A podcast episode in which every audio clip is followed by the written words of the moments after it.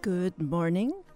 I'm your host, Claudia Shambaugh, welcoming you to the May 24, 2016 edition of Ask a Leader. As for today's program, UCI political science professor Tony Smith will lay out how he predicted during last fall the outcome of the Republican Party's nomination process. And later, as well, he'll cover the sexy topic of gerrymandering, a pox on all our districts. It's Too Important to Miss and his latest book. Then, in advance of this Memorial Day, Ms. Kylynn Maxwell, surviving spouse of Marine Corps Reserves Corporal Nathan Maxwell, will honor her husband who died by suicide. She'll speak as an affiliate with TAPS, Tragedy Assistance Program for Survivors. Be right back after a break.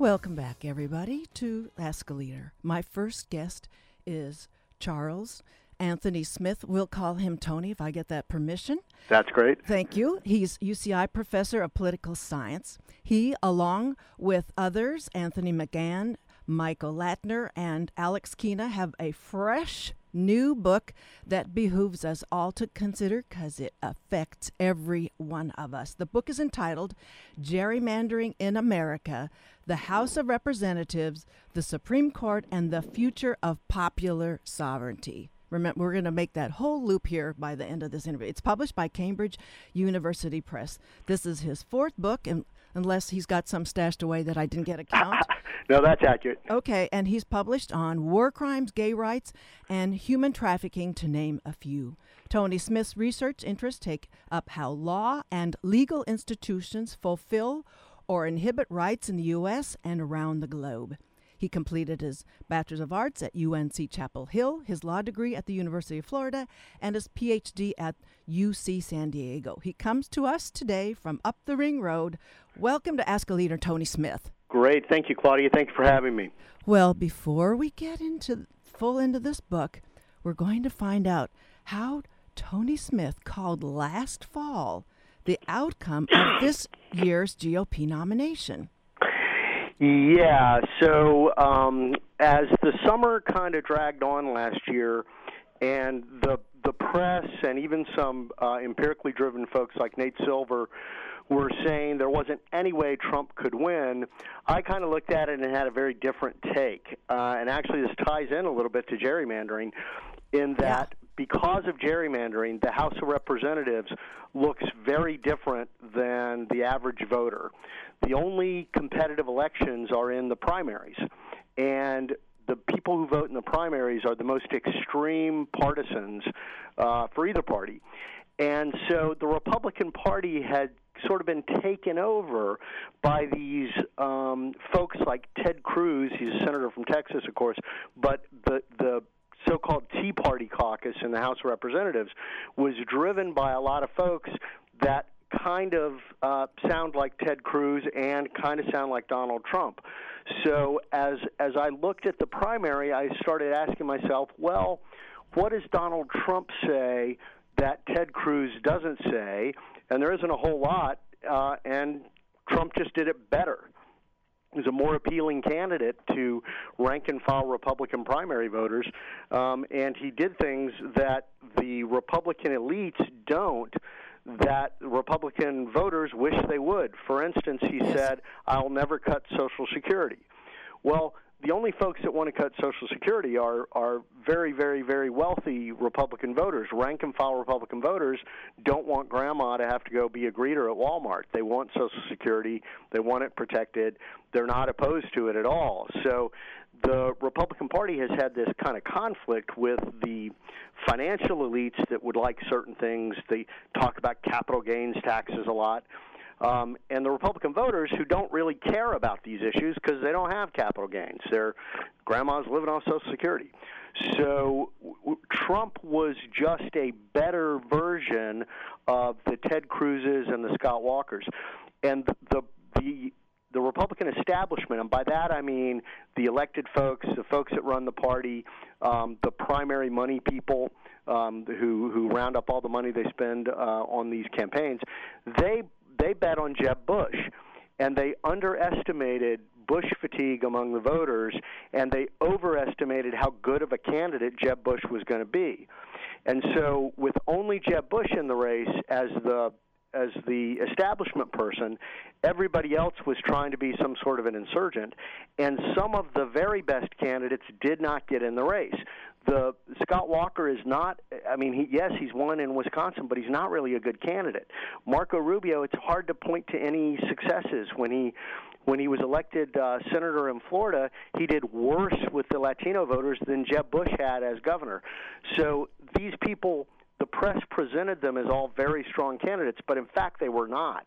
They they the stronger candidates would have been people like Tom Cotton from Arkansas. Um, Chris Christie got in the got in the race after being severely damaged. John Kasich got in the race so late that he really didn't even compete in most of the states. So some of the people who could have been really good competitors and maybe kept Trump from being the nominee simply weren't in the race. And then Jeb just flopped. The they the establishment bought somebody that the that the uh, voters didn't want. So all Trump did was a be a better version of Scott Walker and and um, Ted Cruz. He was more clear. He's more comfortable on TV. People already knew him. He had a higher name recognition than any of the rest of them. And then when you saw the polls, he was persistently hitting about 30% early on. And institutionally, the way the Republicans had set up their campaign, it's a little bit different than the Democrats. The Republicans had some um, proportional distributions at the beginning, but then they quickly shifted to a winner take all scenario. Uh-huh. And that was designed to keep, ironically, to keep insurgents from causing the mainstream candidate problems. If you compare that to the Democrats, it's all 50 50 all along, which is why once Hillary gets a 300 delegate lead, it's insurmountable. There's no Bernie Sanders would have to win every delegate, and uh, I mean, there's there's just no realistic scenario for Sanders to to surpass her in delegates uh, because it's all 50-50. You know, it's all um, uh, proportionally distributed from now on. So Trump was able to get a a the most solid um, um, plurality going. So his his coalition works in the Northeast. It obviously worked in the South. It worked in the West. His coalition of Republican voters. So he never had to get over 50%. And because of the institutional structure of these winner take all cliques happening relatively early in the system, um, somebody like Ted Cruz, who wasn't competitive at all in the Northeast, barely competitive in most of the West, really had no shot. Um, and uh, uh, so early on, if you took Trump seriously as a candidate, if he had been ever elected a governor or a senator or something like that, everybody else would have taken him seriously very early. So, um, so my early call on it was based on uh, if you ignore the fact he's never been elected to anything before, he's actually doing a, a better campaign than anybody else. He's appealing to his base and he's getting them to turn out, and he's using the uh, institutions that were set up so he he came out on top with pluralities, and then he came out on top with winner take alls with relatively low threshold wins, and uh, just knocked everybody else out. And he, he looked like a real, um, pardon the language, badass for knocking these people out. But most of these people were not very good politicians. Um, if you go back and look at Scott Walker on the on the trail, he just absolutely was not ready for prime time.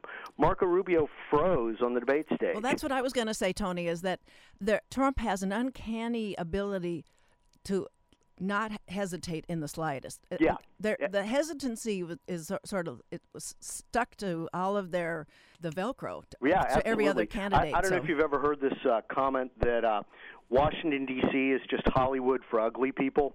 Yeah. Yeah. I so have, yeah. Uh, Trump was much more comfortable with the cameras and the microphones and the reporters um, because he's been in front of cameras persistently for the last 30 years. These other folks, you know, they run they run an election, then they don't really they're in front of microphones begging for money all the time, but they're not really under the scrutiny of of of the media and constant the constant watching eye of the camera.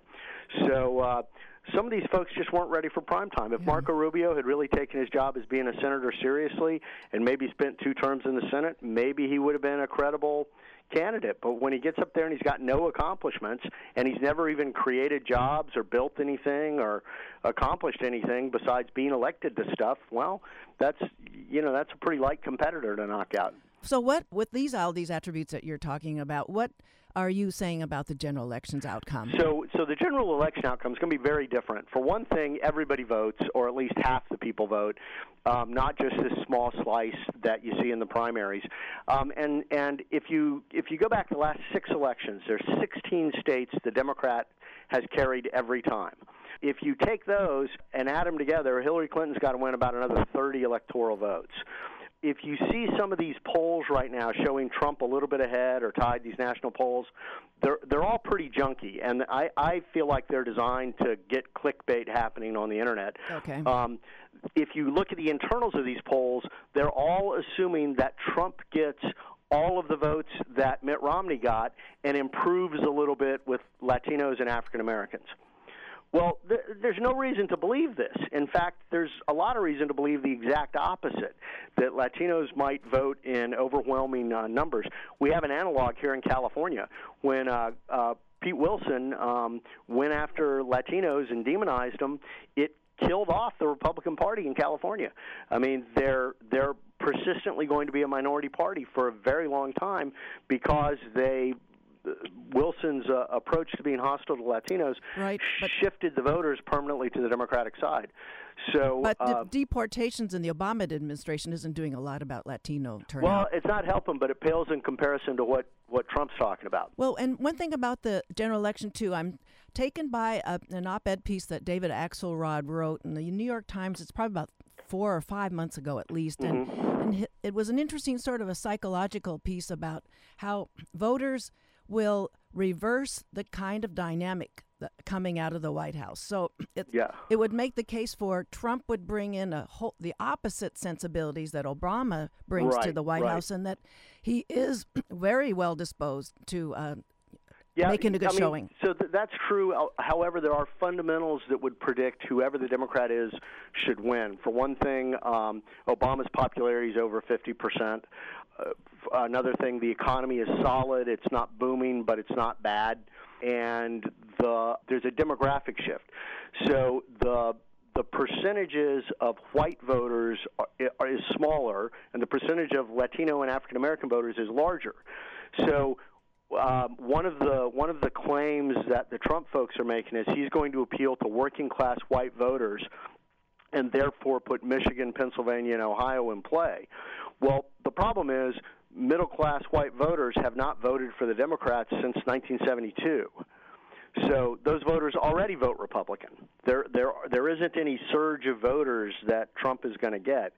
So, um, I, you know, at this point, I would think that you're going to see Hillary Clinton with in excess of 300 electoral votes, and Trump will will either not crest 200 or barely crest 200. That it's going to be a pretty substantial uh, loss. And the reason is you've got states like Arizona and Georgia are now toss-ups. Okay. So those should not even be the Republicans shouldn't have to spend a nickel in either state to oh. win them both handily. Okay. And if those are toss-ups, this stuff tends to be co uh, co-linearly related. That that if Arizona is a toss-up. Colorado is going to be a solid win for the Democrat. If Georgia's a toss-up, Virginia and North Carolina are probably going to go uh, uh, Democratic. In other words. Okay, well, we've got a whole book of yours in the remaining time, so let's see how we far we can get into this. It's 2004 and the Supreme Court, with a five to four decision, pivoted in no small way with the Vieth versus, and I'm going to pronounce it, Jubelirer. Jubelirer. Jubelirer. Jubelirer decision. And, and actually, let me correct just a little bit there. It's actually a four-one-four opinion. Oh. so it's a little sketchier. So th- since yeah. um, early on in in voting rights jurisprudence, there's been a debate at the Supreme Court okay. about whether um, uh, since the uh, the decisions that brought in one person, one vote, the the question has been is um, are there rights to vote uh, that also translate into representation. Right. Is it a basic fundamental equal protection right that your vote should translate into representation if you're on the right side of things? Uh, is how you do partisan divvying up of the votes is that a political question that's what we call non-justiciable, which means the court won't look at it. So the, the Constitution says the Supreme Court doesn't have jurisdiction over political questions. So from the very beginning of the uh, voting rights jurisprudence, um, there has been a sector of the Supreme Court, the conservatives on the court have always said, gee, this sounds like a political question. Partisan gerrymandering sounds like a political question. So when Vieth comes along, it didn't get really any attention because Citizens United came along right around the same time, and people thought, oh, money's money's going to blow everything up. I think I think the Koch brothers might say Citizens United panic was overstated since they keep spending hundreds of million dollars and not getting what they want. But um, Vieth comes along, nobody pays any attention, but and what Vieth says is the court won't look at partisan gerrymandering. Four of them say because it's a political question. Kennedy says because there is no uh, standard that we can easily and reliably use. The four dissenters say it's absolutely not a political question, it's an equal protection question. So here is how this made a difference. Always before, there was a threat that the court would aggressively embrace overly partisan gerrymandering and strike down districts. So the, the states where the where the districting happens sort of self-constrained. It's a bit like if you know if you're a little kid and you know your mom is in the next room, you might not go into the cookie jar to steal a cookie because she she might hear it and you're going to get in trouble. If you know your mom's outside mowing the grass, you might steal the cookies with abandon because you know she's not going to hear it. So there was no threat of sanction after Vieth versus Jubelirer. So the so the self constraint stopped, and we show uh, empirically, um, without any question, that partisan gerrymandering got much more severe with the redistricting that happened after Vieth. Well, yeah, and it's what it did was it t- they took the money out of the mom's purse and they bought cookies at the store down the street. Absolutely, absolutely, sold the mom's car or something. Yeah, yeah. yeah. So it's it's much more severe. Um, we we have a little chart. I don't want to I don't want to you know read off a bunch of states, but we have a little chart. Please. So we we developed a, a measure for how to determine if partisan improper partisan gerrymandering had happened. And it's a very simple idea. It's partisan bias. So if Democrats win 60% of the vote and get 50% of the representatives, if Republicans win 60% of the vote, they should get 50% of the representatives. So, in other words, we're not saying it has to be a one for one matchup, but rather, if I get 50% and I get 60% of the representatives, if you get 50%, you should get 60% of the representatives. So, whatever the vote share is should result in the same amount of seats if it's fair.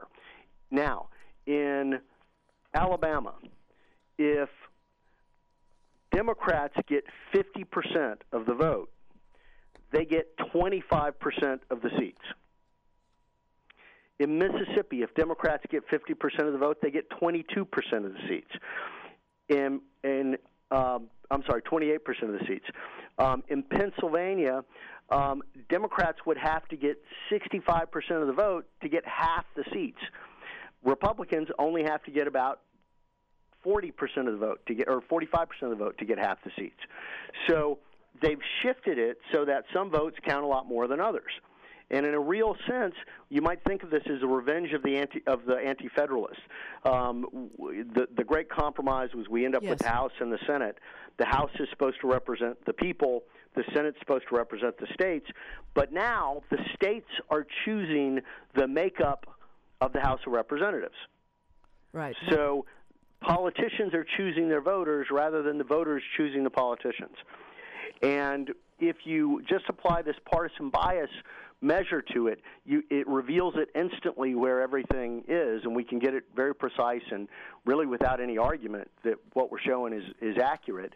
Um, and and we have solutions. Um, California is a perfect example. When they put in the nonpartisan um, districting commission, uh, the bias goes away. It's almost a perfect. Uh, uh, uh, stretch that if you get 50% of the vote, you're going to get 50% of the seats, uh, no matter who gets that 50%, whether it's Republicans or Democrats. Um, so there, there's an easy solution to this, and that is nonpartisan gerrymandering. But you've got to get the court, you've got to get Kennedy to embrace this is an easily applicable measure that that could be used. Um, and of course, this may change depending on who replaces um, Scalia. Okay, uh, just for those of you who tuned in right now, you're listening to Ask a Leader on KUCI 88.9 FM in Irvine. My guest is Tony Smith, UCI professor of political science, and we're covering his recently published book, Gerrymandering in America The House of Representatives, the Supreme Court, and the Future of Popular Sovereignty, published by the Cambridge University Press.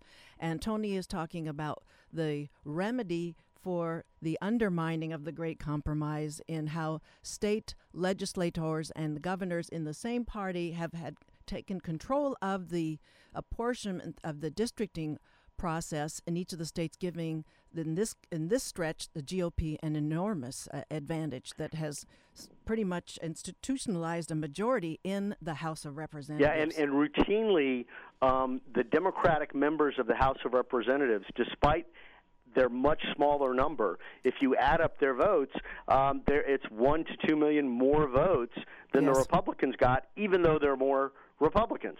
Uh, so if you divide it per representative, it's uh, it's kind of outrageous. It's a, uh, it, it looks much more like the Senate uh, in design than the House of Representatives. Well, I, I want to give you just a quick chance here to talk about wh- it, why it went unnoticed, the impact for at least eight years.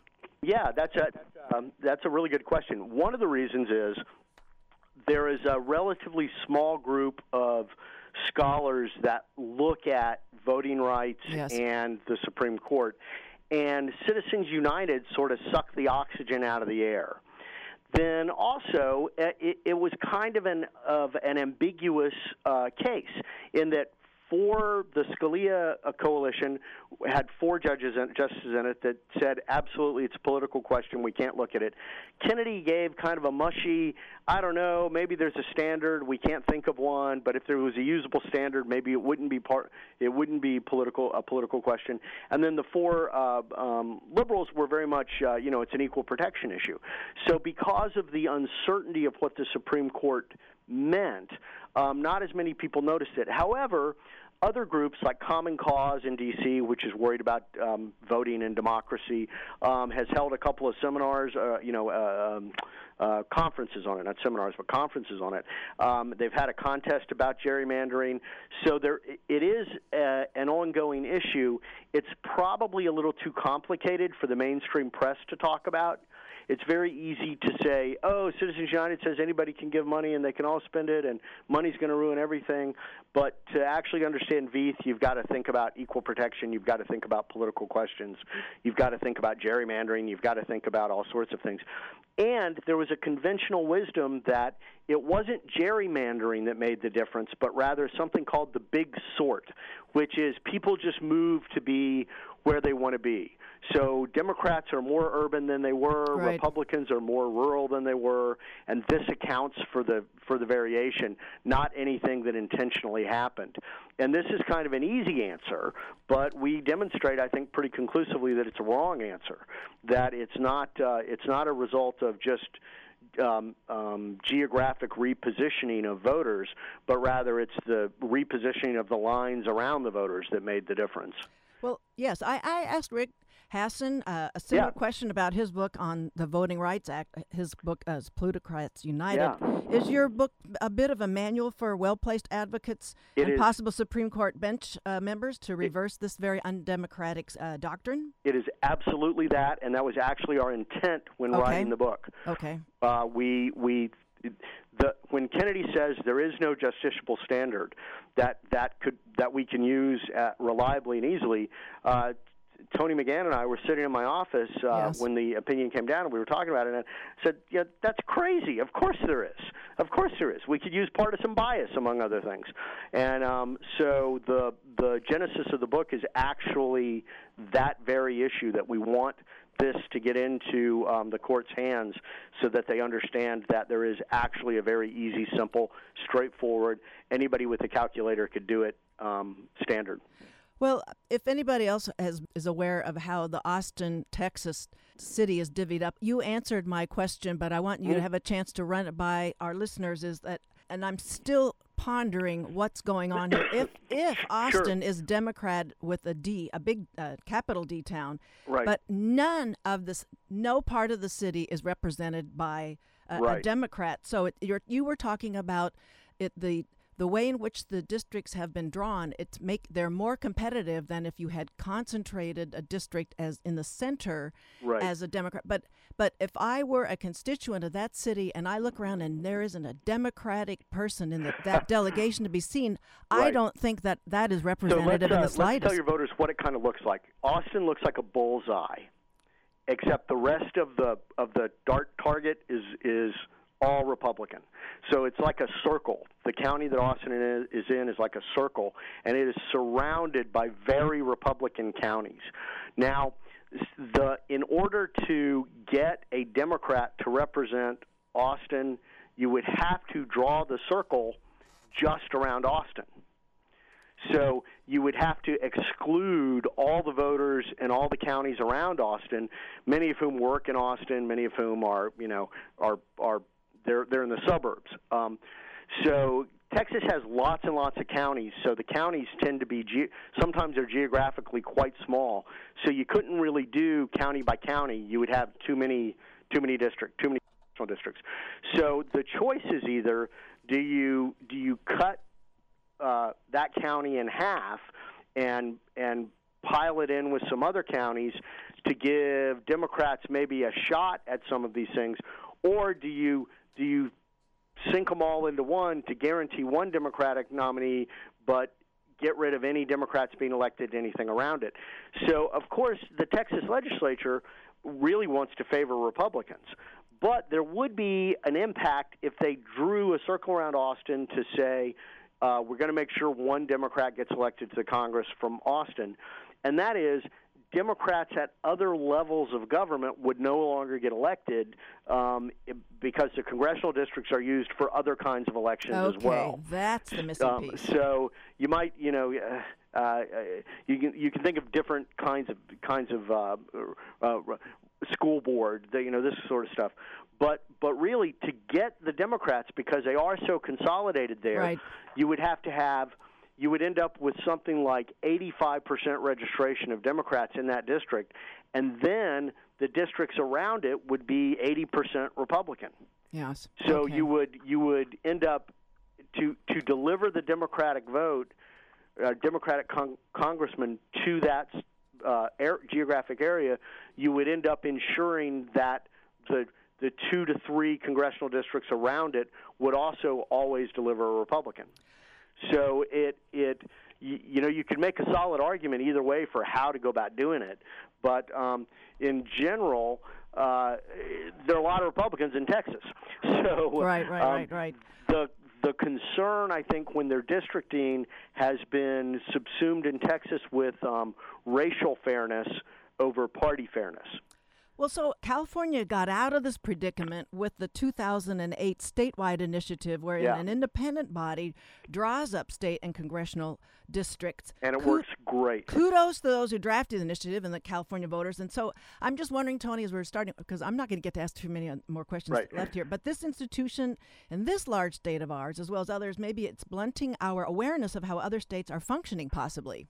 Well, you know, I think I think that's probably true, and I, I also think that um, most voters are worried about their immediate neighborhood yep. and their state and their city, and they don't really, you know, do, does how we do things in California resonate with people in Mississippi? They probably don't ever think about it. So the uh, what you have to probably have is the courts to intervene to say you've got to you've got to blunt partisan gerrymandering. Here's a way to do it, and uh, have it spread. And and there's actually reasons, by the way, the parties might want to get rid of partisan gerrymandering. Um, one of the reasons is uh, it's um, uh, you get better candidates yes. and better policymakers if it's actually competitive. Right. So you get better people. Um, two is the party becomes ungovernable if they all they have to do is satisfy their uh, primary voters. And you can look at the House of Representatives. Paul Ryan has not been able to do anything as Speaker of the House because his coalition is just ungovernable because all they have to worry about are their are their primary right, voters. Right. They never have to worry about their general election voters.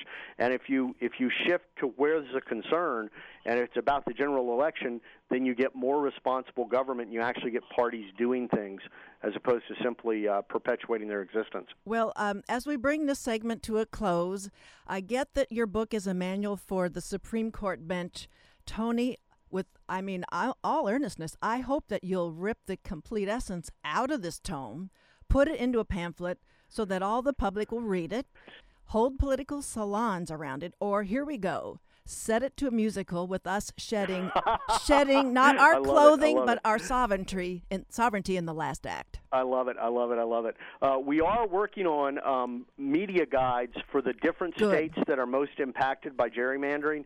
And once the once the uh, conventions are over, we're going to be sending these out to the primary newspapers, and we're going to try to so we're ginning up what we're doing. We're also going to write some blogs for like Monkey Cage and uh, the London School of Economics has one, and some other things like this to try to get uh, uh, some attention to it and get it into the um, activist lawyer groups' uh, uh, so that they can start incorporating it into their briefs.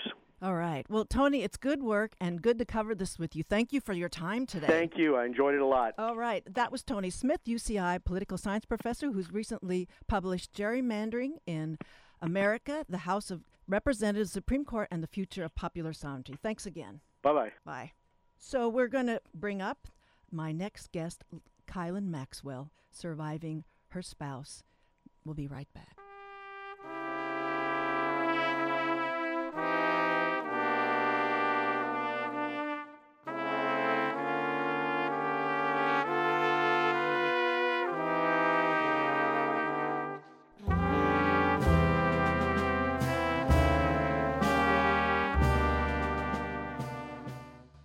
Welcome back to Ask a Leader.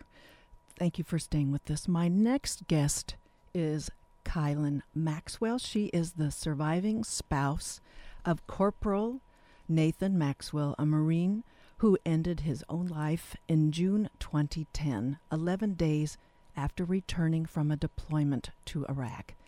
Nathan was 24 years old and had served for five years in the Marine Corps.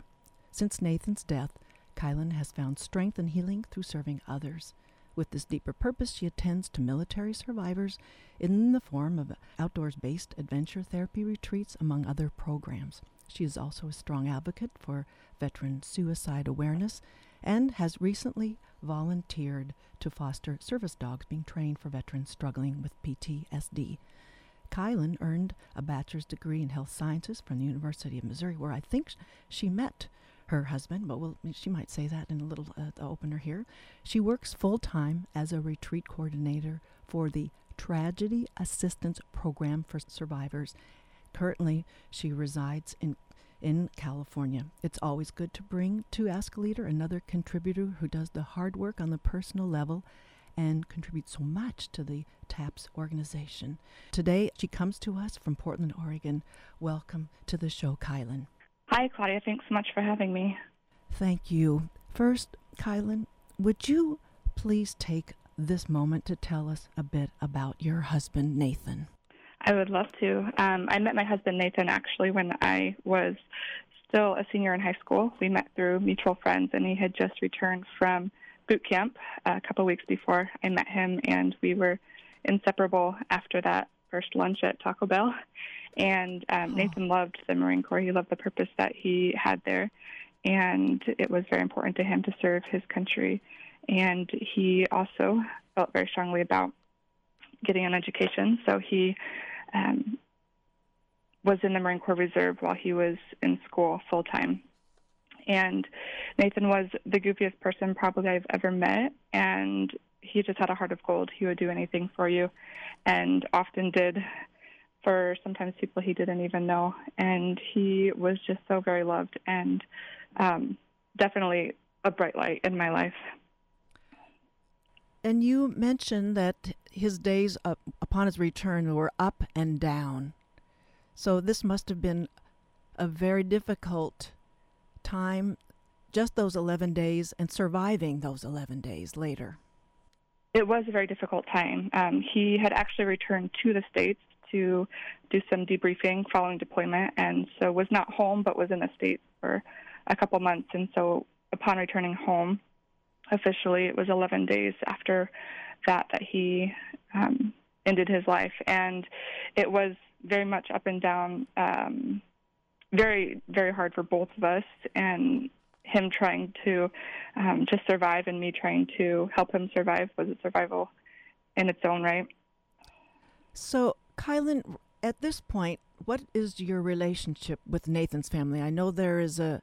I, I talked with Don Lipstein earlier, uh, who'd been on this show, and there there was a different process I think that he's experiencing with with uh, in-laws and daughter-in-law and that kind of thing. So, can what has it been like with your with with Nathan's family?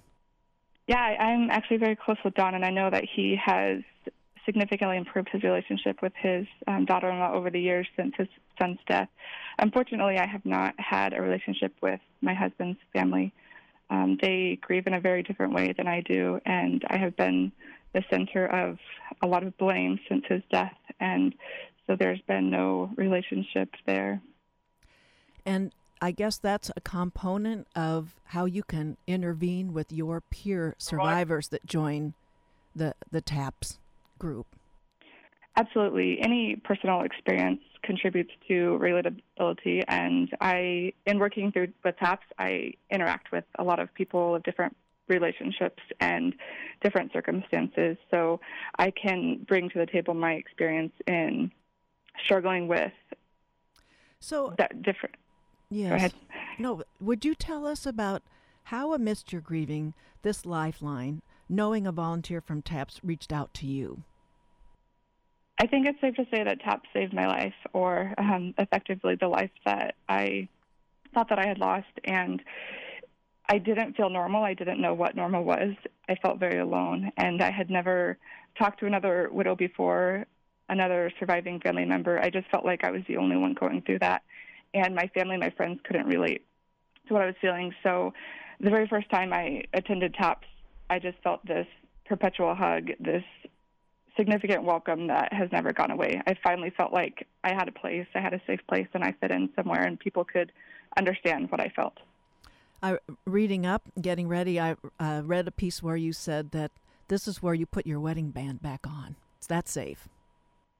You know, um, I've come a long way. A lot of things have changed, and I oh, think wow. that was probably in um, within a couple years of his death. And sometimes I did when I went to TAP.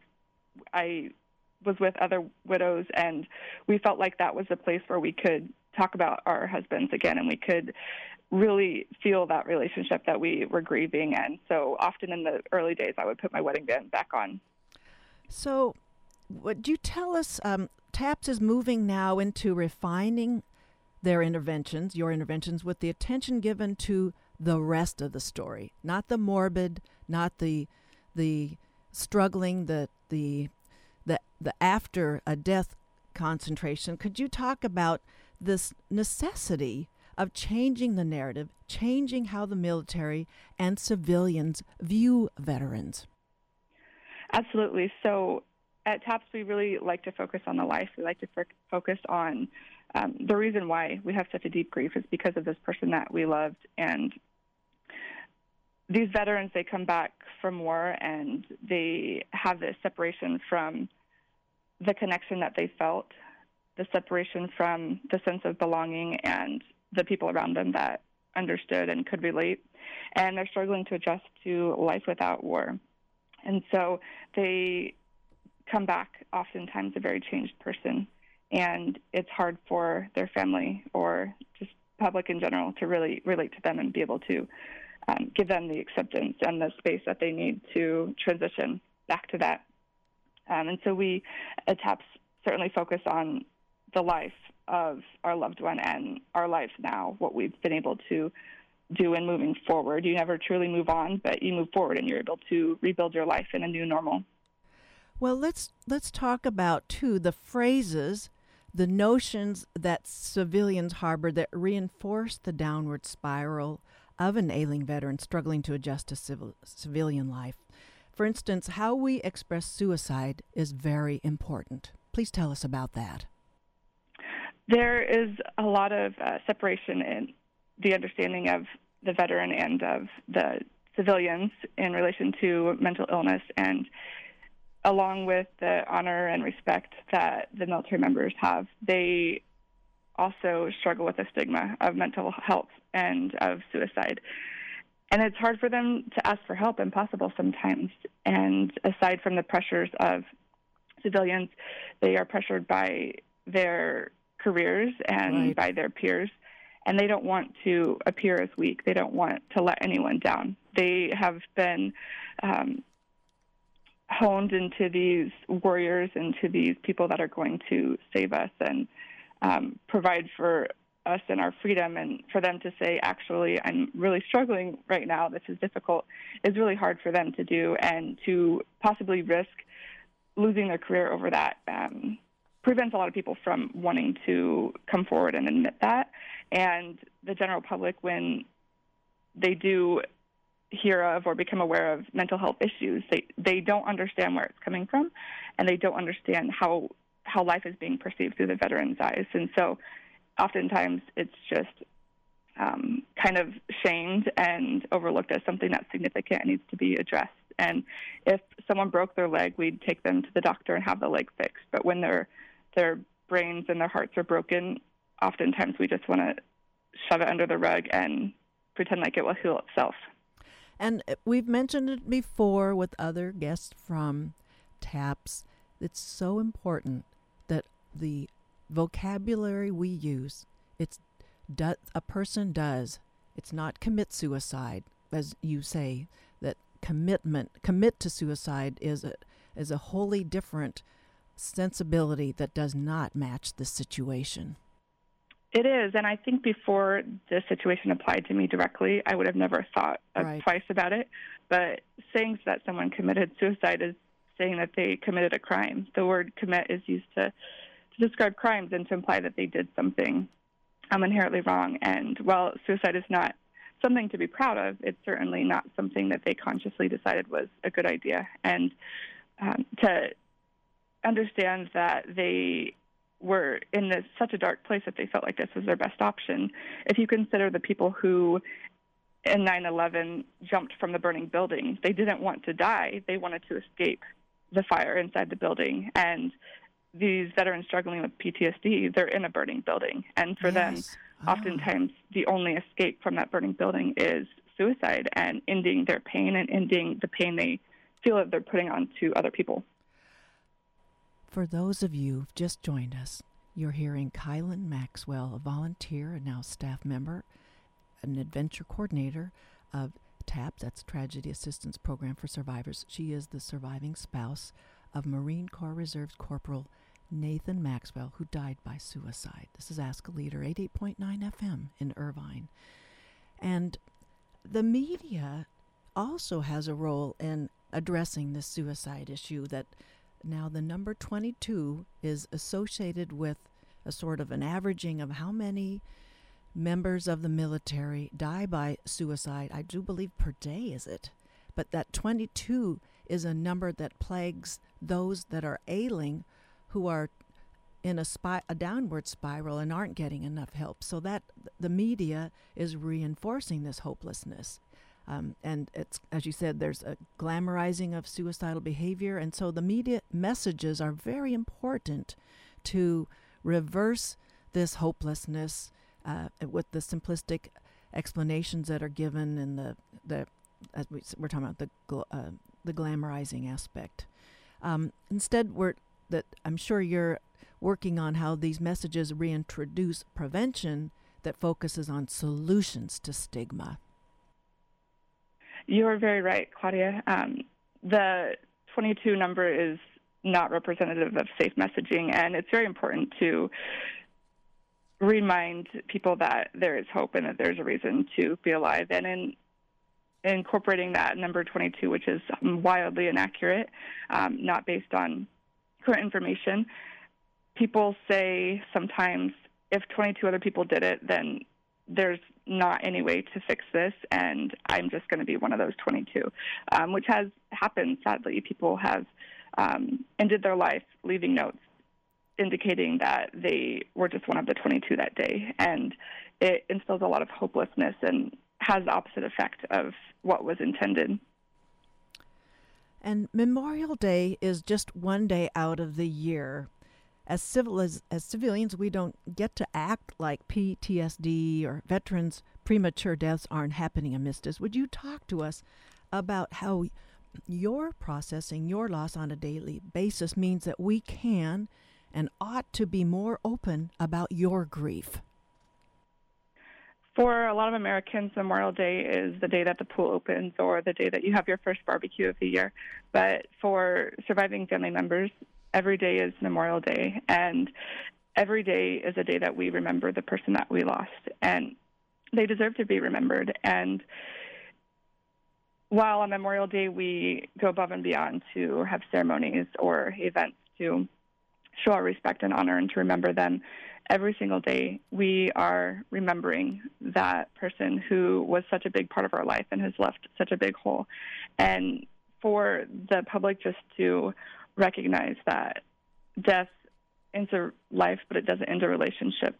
They're always someone who's going to be in our heart. And it will always be something that we remember and reminding of reminding of us of it is not something that's going to create sadness. It's going to acknowledge our sadness. It's already there. And it's not something that will ever escape our minds. So to recognize that the loss will permanently be there and to respect every day that there's been a significant loss that is meaningful in our life and to allow people the freedom to remember and to grieve and to not make it um, something that is, should not be talked about for fear of upsetting anyone. And re- repeat that. Right? That, that. This is vital for people not to step away from that, thinking that they're protecting you from your grief by not bringing it up, but they're they're uh, dismissing your grief by not approaching you about it. Acknowledging the loss is always better than ignoring the loss, and it's not something we will be reminded of because it's already there. Yes even some of the people that are closest to me um, struggle with knowing what to say, and sometimes they've not said anything on the most important days for fear of upsetting me. But just showing up and being present for that person is the most important thing you can do. And letting people feel the emotions. It's okay to feel upset or to feel angry, even to feel lonely, but letting them feel those emotions and being there with them as they feel them is the best way to acknowledge that grief. And I want to give you a chance to talk about how TAPS, certainly you are providing a great deal to peer new survivors. And also you're you just continue to also benefit your own association. That maybe you could just briefly speak with your work with mothers surviving their offspring suicide that's been a revelation for you yeah, TAPS has been just an incredible platform for me to be able to help others going through something so very similar to what I went through and to find healing myself as I see a reflection of myself in the other survivors and um, to be a role model and to stand in front of them and say, I was where you are and here I am now, and you can be here too. And to experience the loss through other people's eyes. I am fortunate enough to work with mothers and spouses and children and siblings and several other populations. And that has really opened my eyes and changed my perspective on the mothers, especially grieving the loss of their son, because I wasn't able to experience that with my own mother in law. I am able to see just a little glimpse of what it's like from their side. And it's been, I think, healing for me just to be able to relate to them a little bit better. I don't know what it's like to lose a child, and I can't imagine what a great loss that is. And I respect that loss absolutely. And to be in that space with the mothers and to share in the losses of their son and my husband we can share a little bit of our hearts with each other and help each other understand that the losses are very different, but they're not any more or less than the other. What you also what you bring now in your professional capacity to TAPS is what is known as adventure therapy. It's an antidote dealing with what survivors must deal. Can you talk a little bit about that and we can transition to where some of those upcoming events in Orange County, at Fort Bragg, and Alaska are parts of those programs. Yeah, this is something that I am really excited about all the time. I've been doing this for a few years, and I still just, it's surreal that I'm able to do this and the impact that it has. So, I, especially with TAPS, organize and facilitate outdoors based adventure therapy retreats. And what that means is for three to four days, we bring survivors from all over the country to a specific location and we give them activities to do that challenge them, that push them outside their comfort zone, that maybe scare them a little bit, but the goal is to empower them, to give them that peer connection, connection with someone else who can say, I know what you feel like. Let's do this together. And to encourage them to support each other physically and emotionally as well. So we try to create a safe environment that really encourages organic connection and really we set up the logistics and we get them there, but they do the hard work. And I always tell them that at the end, the bonds that they create, they did that. We can only make arrangements, make a schedule, and feed them, and they do the rest. And so we are always trying to find new ways to do this and to really empower these survivors and to help them learn that they can live after their loss and to give them healthy outlets for grieving. We like to change their trajectory from one of my life will never be the same to my life can be good again. And so um, our upcoming events are, like you said, we have one in Orange County and we'll have 20 surviving adult children. So they've all lost a parent serving in the military. Mm-hmm. And some of them were very young when they lost their parent. And now they're all at least 19 years old. So they will be together um, from all over the country, just experiencing some of them for the first time what it feels like to be with another person who also lost their parent in a traumatic way that they similar to what they did. That's um, so that will be really fantastic, and it's always very rewarding to just see the light in their eyes when they finally feel understood by someone else, and they go home with these lifelong connections, and they have someone to text or to call late at night when they're just really struggling or when something really great happens that they wish they could have shared with their parent. They have that person. We um, at TAPS, we like to say we find our people, and um, they really find those people that they can take home with them and have those lifelong friendships. Um, and in trying to always do different things that serve people in different ways, we are also skydiving with the Golden Knights in July. So we have uh, collaborated with the Army Golden Knights who do the air shows, they do the performances, they do the training for um, the paratroopers, and they are going to strap themselves to 16 of our survivors and jump out of a perfectly good airplane. So, for some people that don't want to come and sit down and talk about their feelings, that's a way that they can kind of live outside themselves for a minute and experience that free feeling and for some people, feel closer to their loved ones who might have served in the Army or um, been a paratrooper or something similar in the sky that they feel like they can really be close to their loved one again and to honor them in such a big way. Well, we want to mention that this Dana Point event for adult children, that's on July 21st through the 24th. For adults, we said adult children of surviving a veteran. And then Fort Bragg, in August, there are some uh, activities and later on in Alaska and you said Alaska is some of the m- most uh, popular uh, it's a popular venue for this uh, high adrenal exercise you put these survivors through um, and so I want for people as we close they can go to taps.org to find out what events are coming up in your immediate area so that you can benefit and the reason I don't think we had a chance to get to this but the reason all of these interventions are so essential Kylynn correct that the, the survivors have an increased risk of suicide themselves. They do. Oftentimes, they are in such a dark place and don't feel that they can go on without their other half and without their um, immediate family member who was such a big part of their life. And so, for them, they can kind of relate to the hopelessness that their loved one felt and feel like that might be a good option for them as well. So giving them such a positive outlet and a reason to thrive and to survive is really essential. All right. Well, Kylynn, I really appreciate your taking the time to be with us, and I will be thinking of you on all days of the year, not just next Monday, and all of your compatriots working so hard at Tragedy Assistance Program for Survivors. And I want to honor your loss as we close this program with you. Thank you, Claudia. Thank you very much.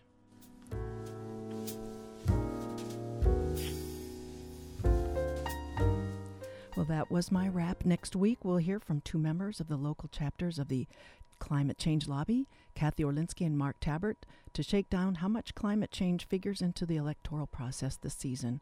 We're at the precipice, but you might not know it with the kind of attention that science is getting in this electoral process. Talk with you next week. Thank you, everyone, for listening.